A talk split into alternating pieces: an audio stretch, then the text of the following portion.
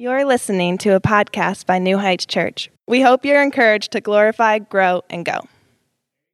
If you're like me, when you got up today, you kind of felt the time change, right? And um, some of y'all maybe just didn't know, and your cell phone does it for you, and you're oblivious to the fact that the time changed last night. Um, if that's you, sorry to ruin it for you. But, um, but as I woke up, you know, and I felt like the age of my body as I was trying to get moving this morning, I was like, not today, Satan. Um, you know, and, and, as Christians, we've kind of adopted that saying, not today, Satan. And, um, and, and blaming Satan for stuff is commonplace, especially in Appalachian culture, right? We blame the devil for everything. The devil's been after me this week. I stubbed my toe. I got sick. My dog uh, died. Whatever it may be, it's, it's the devil's fault, right? And um, we tend to blame Satan for a lot of stuff, and it's kind of like blaming the president for stuff. Um, now, before you go out of here and say the pastor compared the president to the devil, that's not what I'm doing. Well, it's kind of what I'm doing, but um, but we we you know you go and pump gas. You seen you seen Joe Biden on the gas pumps pointing at the price like I did that. You've seen that, and um, and then when when we were in lockdown and pandemics, we blamed Trump for all that. And when I was in college, I remember when Obama was president, we had a saying, "Thanks Obama," right? Like when the coffee wasn't good at church, we're like, "Thanks Obama." We blamed him for everything, and um, well, blaming the devil's kind of like that, right? It's not, it's, it's not always the president's fault. Um, and, but sometimes it kind of is, right? But it's very rarely directly the president's fault. Um, and so, as we think of Satan and his influence in our world, it can be difficult to understand all right, is Satan really after me? Is, is it like Looney Tunes? Is there like a devil on my shoulder and an angel on the other side? Um, how much influence does Satan actually have over my life, right? Now, Satan is not omnipresent like God. He's not everywhere um, all at the same time like God is. And so it is probably pretty rare that Satan has directly um, and personally impacted you. Um, however, just like the president's decisions can indirectly impact us, in the same way, Satan's influence in our world indirectly impacts the world that we live in. Um, the Bible calls him the prince of the power of the air. Uh, the Bible makes it clear that Satan has authority and realm in this world uh, to, to kind of roam and carry out godlessness. And so that is the world that we find ourselves living in. I love that Luther used to describe uh, Satan as God's devil. Um, so, we as Christians need to approach this topic understanding that anything that the devil does, he's never outside of God's sovereign control. Um, but nevertheless, God allows, in his sovereign purposes that we might not always understand, allows uh, Satan to have dominion in this world. And the reason is, is because God is drawing us to something bigger and better and longer lasting than this world. And so, as we're challenged in this life by demonic entities and spiritual darkness and Satan himself, we can be assured that we have a better home coming for us, okay? So, let's, let's dive into this and look at the topic of spiritual warfare in Ephesians chapter 6 6. We'll cover verses 10 through 20. I'm going to go ahead and read the full passage now. Uh, Paul says to the Ephesian Christians, Finally, be strong in the Lord and in the strength of his might. Put on the whole armor of God that you may be able to stand against the schemes of the devil. For we do not wrestle against flesh and blood, but against the rulers, against the authorities, against the cosmic powers over this present darkness, against the spiritual forces of evil in the heavenly places. Therefore, take up the whole armor of God that you may be able to withstand in the evil day, and having done all, to stand firm. Stand therefore, having fastened on the belt of truth, and having put on the breastplate of righteousness, and as shoes for your feet, having put on the readiness given by the gospel of peace. In all circumstances, take up the shield of faith with which you can extinguish all the flaming darts of the evil one. And take the helmet of salvation and the sword of the Spirit, which is the word of God praying at all times in the Spirit with all prayer and supplication. To that end, keep alert with all perseverance, making supplication for all the saints and also for me, that words may be given to me in opening my mouth boldly to proclaim the mystery of the gospel, for which I am an ambassador in chains, that I may declare it boldly as I ought to speak. This is the word of God. I have three points for you today. We're going to look at the spiritual battle that we find ourselves in as Christians. Uh, we'll take some time to go through each of those six components of spiritual armor that Paul tells us to put on. And we'll conclude by being reminded that we're part of a spiritual army with brothers and sisters around us in the good fight. Let's look at the spiritual battle first. Let me just tell you this in, in opening this topic. If Christianity for you is easy, then you're doing it wrong. If, if walking through your life as a Christian is something that you find easy and without burden, then you're not living as a Christian ought to live. Christianity is war. The Bible makes it very clear that living as a Christian in a dark world is going to be very difficult. Um, we're at war in a spiritual sense, and we've got to know who we're up against in this spiritual battle and how to fight it, which is why Paul and other writers of the epistles make it very clear how we're supposed to carry out in this life. Paul encourages and motivates the Christians in Ephesus to stand firm. Um, the first thing he tells them is to be strong. We're doing um, some, a lot of work down at 1145 North Main, down the street, our new church building. And it, has got to look worse before it looks better. That's one of those processes we're in. And uh, we were in there doing demo one day, and there was this really heavy steel plate that needed moved. And I, the size of it, I, you know, I'm a big dude. I was like, I'll just pick that sucker up and carry it out and and I couldn't even lift it off the off the uh, the supports it was on. So me and one other guy, we try to lift it together, and we could like lift it a little bit, but we realized we're not carrying this thing out of the building. So then we get four guys, one on each corner, to try to carry. Still, we're unable to do it. We ended up getting six guys to carry this steel plate, and if we could have fit more than twelve hands on it, we would have got more guys than that. But as we were carrying this thing, it literally felt like it was going to pull my arms off my shoulders. It was just going to fall to the ground. I don't think the other guys were lifting anything. I think it was just mainly me. Um, and my dad's walking alongside of us, like telling us we're not trying hard enough, right? And and so as we're as we're doing this, I'm reminded of how weak I am, right? That that I need that I need other people around me to be strong. And the, the strength that Ephesians 6:10 calls us to is a strength outside of ourselves. Um, it's a strength that is deeply important for us to understand the, the source of. He says, finally, be strong, what? In the Lord. We're not strong in and of ourselves. We're not strong because we read more Bible than everyone else. We're not strong because we're holier than thou. We're strong in the Lord. And it says, and in the strength of his might. Let me illustrate it to you this way. If you have kids, you've probably had moments where you've been carrying things and the kids say they want to help, right? And if you're a good parent, you look them square in the eye and you say, You are of no help to me. You're utterly useless, child, right? No, you don't say that. As a good father, you say, Yeah, let's, let's be strong. Let's carry this together. And as a dad, you're carrying all the weight. But I remember my sons, I used to let them help me carry heavy objects, right? And they would put their arms on that thing and they would get in the way more than they would help, but they would flex their muscles and they would try as hard as they could to help me carry that, right? But ultimately, the Father was the one bearing the load and carrying all the weight. And this is a good picture of how we are as Christians. Um, the Father has not chosen in His sovereignty to let us just sit back and be lazy. Rather, He's put us in the in the fight to strengthen our spiritual muscles, to flex them a little bit. He wants us involved in His mission. Yet he does not need us in his mission. It is an act of grace that God puts us in the fight. And as we flex our spiritual muscles, we begin to learn something about ourselves. Number one, we do get stronger. But number two, we begin to realize we'll never be strong enough on our own. That ultimately, all of our strength is in His might and rests in our Lord doing all the heavy lifting for us. You see, we're not going to heaven because we're stronger than other people in the world or because we're better or because we've made better decisions. We're going to heaven because Jesus has done everything for us through his death and resurrection. We're going to heaven because Jesus is the strong one. And so we need to be strong, though. We need to flex our spiritual muscles. God does really put us in the fight, but why? What is this strength that we need? What's coming for us? Paul, should we be scared? What's going on here? Well, 1 Peter 2:11 says, "Beloved, I urge you as sojourners and exiles to abstain from the passions of the flesh which wage war against your souls." You see, Satan and his demons have created a physical reality from their spiritual reality. Through their spiritual presence, they have created a physical reality of a world that is filled with sin and fallenness and depravity and darkness and temptations. And we are called to be strong and to resist that. And let me just tell you that resisting sin is war, and war is hell. It is hard. It is difficult. I wish the opportunity to sin was not so present in my life, but it's always there.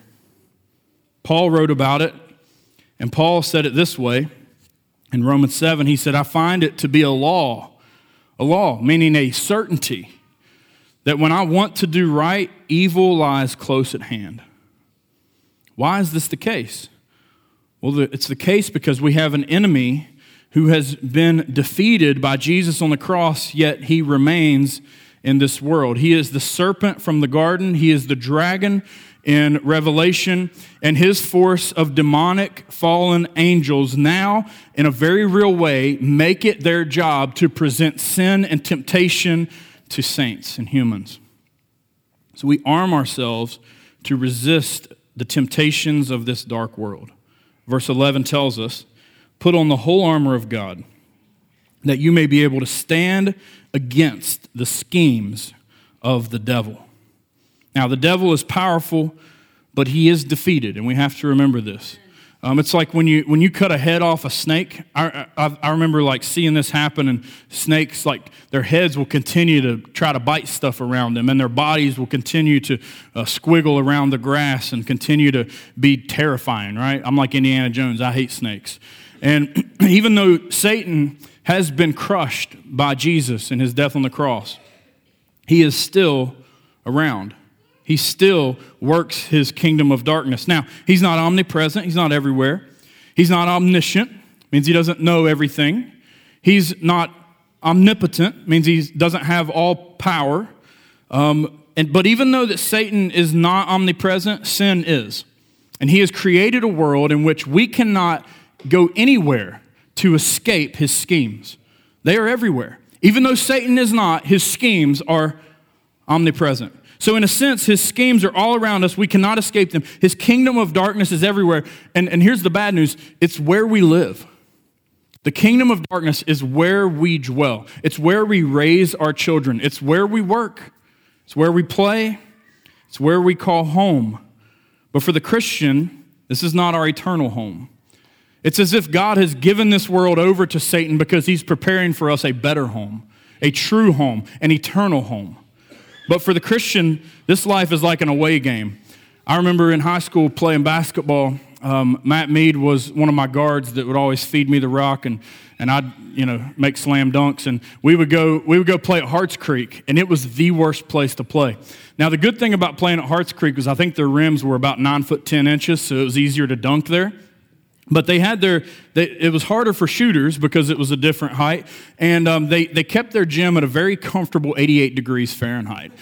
Um, and they practiced in it all the time. And so we get up and running up and down the floor and we'd be exhausted, right?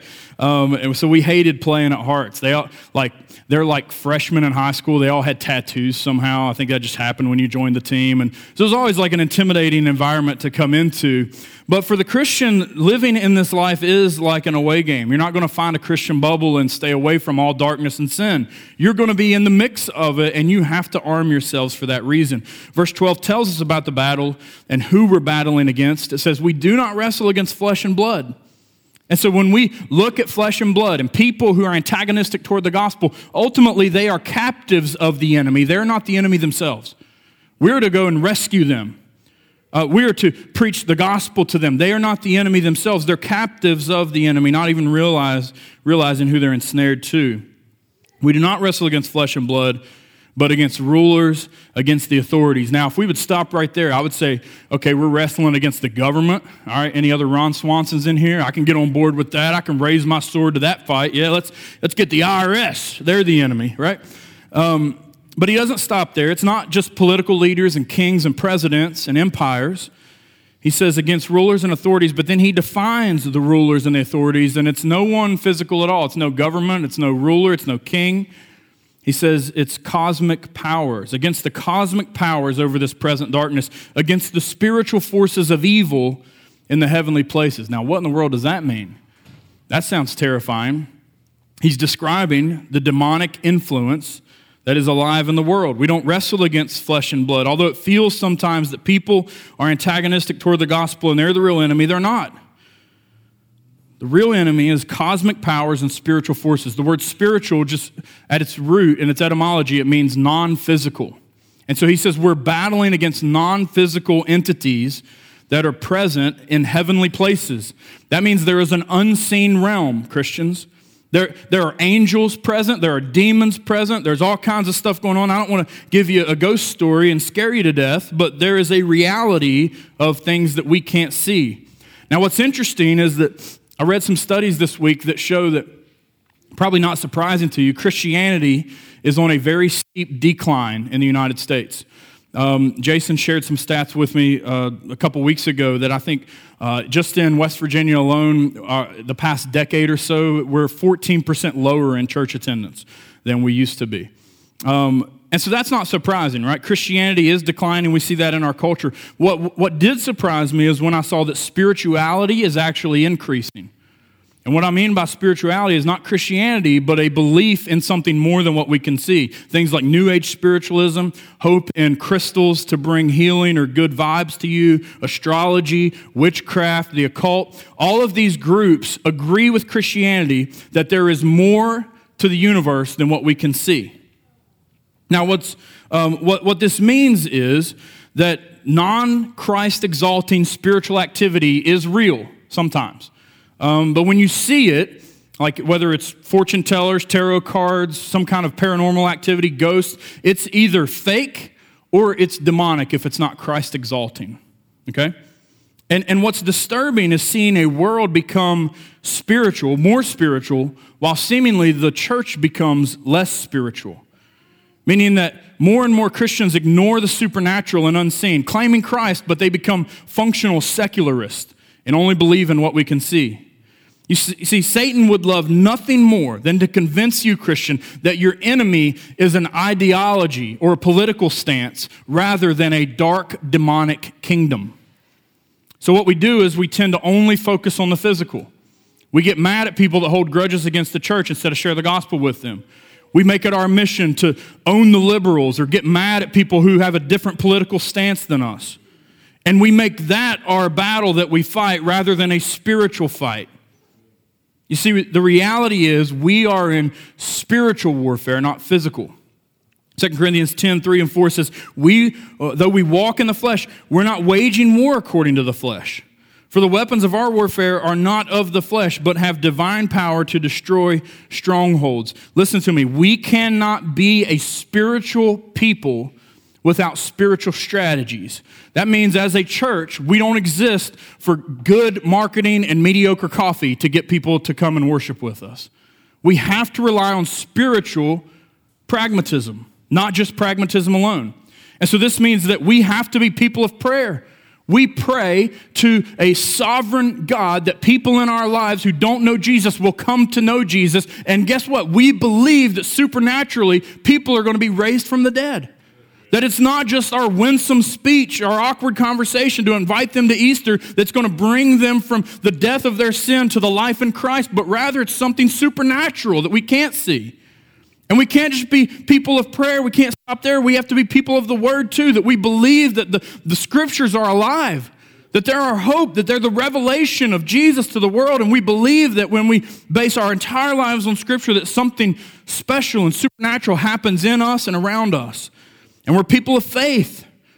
That we proclaim things that we, we can't prove with eloquent arguments, but we're people of faith that believe that there's something greater than what we can see.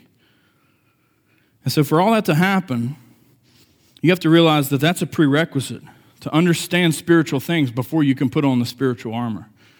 And then Paul tells us, point two today, is to put on the spiritual armor. Quick story. Um, maybe my third sermon I ever preached was at a revival in Lincoln County, and I had preached a couple sermons and word spreads. We got a young preacher boy in the county, and Brother Buck Atkins, God rest his soul, was leading this revival. I wouldn't recommend the strategy to any church leaders, but they're holding a revival, and we get there the first night of revival. I'm just there to like sit in the back and listen. And he says, Well, here's how we're going to do it this week. The Lord's going to tell me every night when we get to church who's going to preach. And first night of revival, tonight we have a new young preacher. Brother Will is going to bring the word for us. I felt like I was on Sunday Night Raw. Everyone's excited. I'm terrified. He says, The choir's going to sing one more song. Then, Brother Will, you come up here and open up the word. And so I've got one choir song to figure out what I'm going to preach. No prep. I'm flipping through the Bible and I'm like, I already, I always liked Ephesians 6. I'm like, there's six sermon points right there, six points of the armor of God. I'm thankful that those, that sermon and others in that time of my life were not filmed or recorded, um, but somehow I made it through.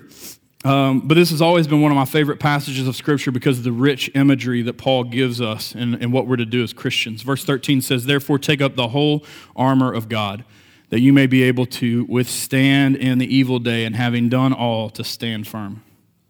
You see, we have five defenses that are given to us and one offensive weapon. The armor is defensive because the battle has already been won. Again, Jesus has already crushed the head of the serpent. We can't lose this battle. And so we're called to withstand in the evil day, he says.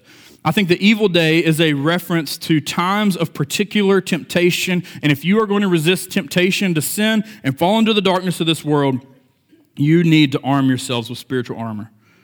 And, and the beauty of it is that Jesus has already won for you. So you don't have to be like offensive player of the year. You just got to like run the clock out. Harts Creek did this too, bunch of jerks. They, they, they used to get up, they would, they would get a two to nothing lead on us, and they would stand at half court and dribble the ball. Like they're just, defense wins championships, especially in Harts Creek. And, um, and, and they, they just trusted their defense that much. We only need a 2 0 lead, and we'll, we'll play defense. Um, but God doesn't need you to be the superstar. Jesus has won the victory. God's not dependent upon you to save people. You need to know that. He wants you to share the gospel. I think that should free us up to share the gospel more because I can't lose at evangelism.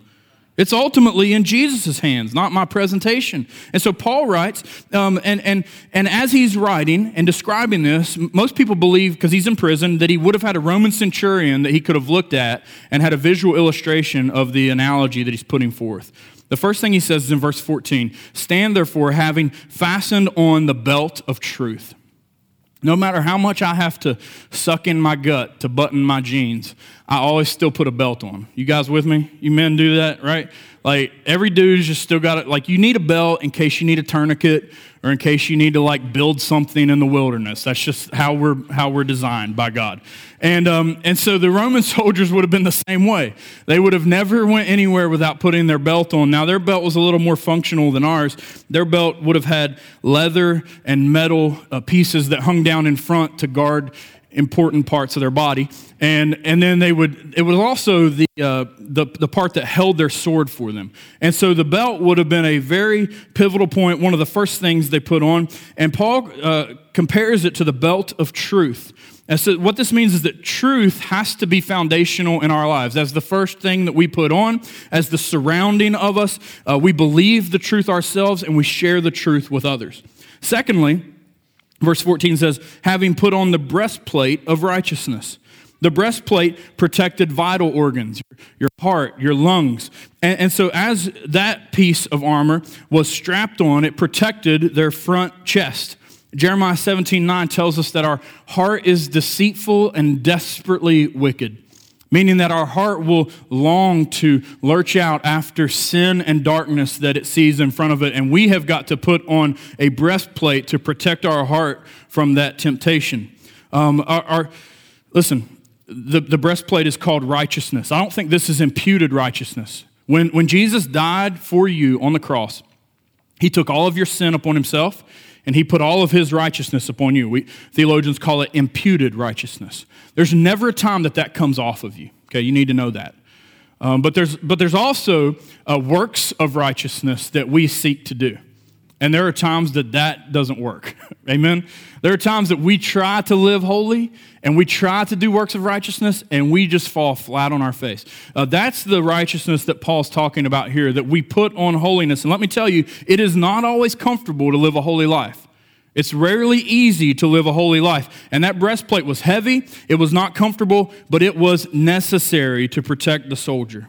The third thing was gospel ready shoes. Man, y'all know your shoes are important, right? You go to a shoe store, like I went and bought Micah running shoes a while back because he's doing track, and I didn't know how many types of running shoes there were. It said running on the box, and my wife was like, You got the wrong kind of shoes. And I was like, No, I didn't, wife. It says running on the box. And she's like, It doesn't matter. That's not the kind of shoes he needs, right? And, and so there's just so many different kinds of shoes. And, and Paul says the, sh- the kind of shoes the Christian needs are gospel ready shoes. He says in verse 15, as shoes for your feet, having put on the readiness given by the gospel of peace. Uh, putting your shoes on means you're going somewhere. It indicates that you are moving. Roman military shoes were um, like sandals on the bottom and boots on the top. It's kind of like a military mullet. Um, and, and if you could imagine like like Jeremy's ugly sandals that he wears. He ain't here, so I can talk about him.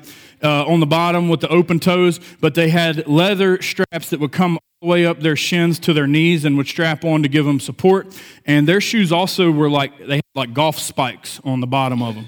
And so this was useful like if you're going to kick somebody in the face. Um, and it was also useful to stand your ground, uh, to give them traction so that they would not be pushed back in battle. Um, and so, as we put these sh- types of shoes on in a gospel sense, um, it is an uncompromising gospel. It is a never backing down gospel that we proclaim. I love the firm imagery of that, but then Paul also says it's the gospel of peace.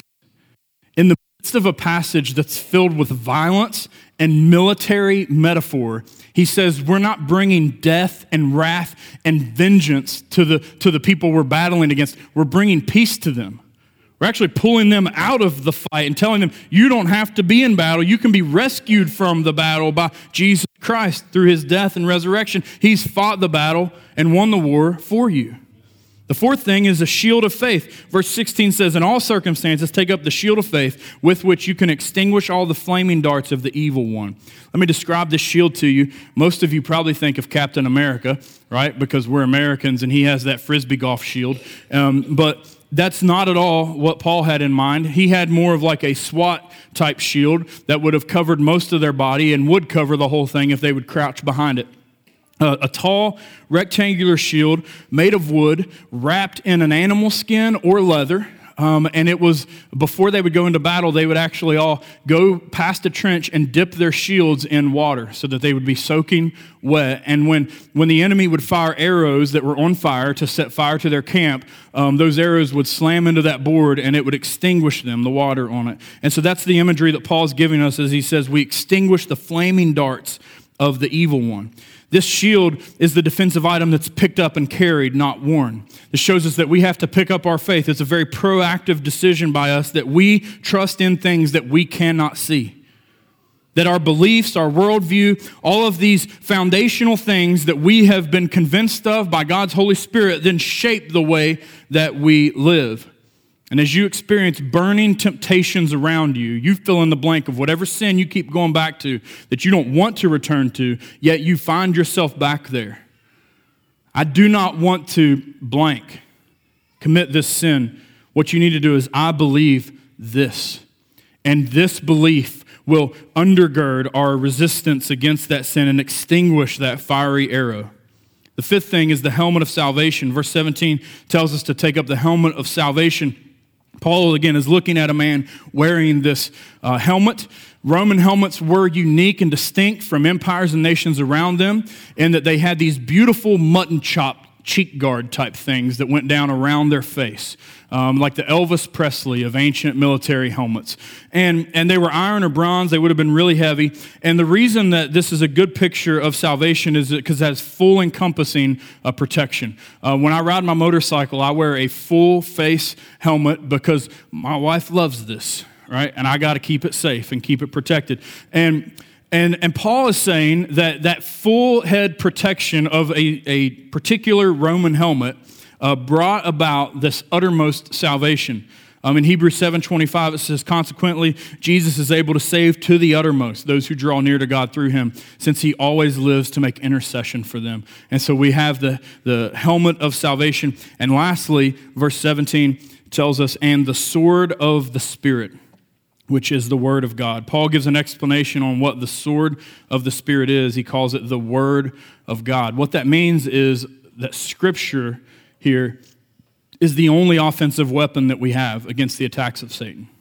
The only offensive weapon to, to guard ourselves against attack is the Bible. When Jesus was tempted in the wilderness, as he was fasting, as many of us are in this period, as he was fasting and tempted by Satan, all three times that Satan tempted him, he fought back with the Word of God, with Scripture, with God's words. Alec Bentley, one of our members, is currently a student at the police academy. And um, we took our kids on a homeschool field trip there a couple weeks ago and got to see him marching around and running and singing weird songs and doing all the things they make them do as they, as they bring them into their training. And he was sharing with me, and, and the instructors there were sharing with me kind of the, the timeline of their regimen, of what their training looks like. And, and I think over half, actually, over half of their time spent in training is working directly with their firearms. Um, and it's important because that's such a, an integral part of their job that they have to be safe in using it and they have to keep other people safe with it. And I want you to just ask yourself would you ever go into a hostile or a hostage situation with a gun that you've never loaded or shot before or not been trained in how to use? And of course, the answer is no. But many of us just go through life without arming ourselves with Scripture. Tony Merida um, is a pastor in Raleigh which is close to Chapel Hill, where UNC is. And he tells this story of a lot of his students that, that attend uh, University of North Carolina, and there's a professor there who's an agnostic, and he asks a series of questions every year at the beginning of his classes. He gets in the lecture room and he asks the room, the first question is, How many of you have ever read a book? Kind of an easy question, right? They're in college, so hopefully they have. And every hand goes up in the air, every, every student. Yes, I've read a book before. Then he asks, How many of you believe that the Bible is the Word of God? About half the hands go down, but it's actually remarkable that half the hands stay up. They're in the Bible Belt. Um, so, half, roughly, usually semester after semester, half the students keep their hands up and say, Yeah, I believe the Bible is the Word of God. And semester after semester, he gets to the third question and he says, How many of you have read the Bible in its entirety? And every hand goes down. That semester after semester after semester, he has a room full of people who say they believe that the Bible is the inerrant word of God, yet have not read it. And he asks this question If you believe that God really wrote a book, why would you not read it?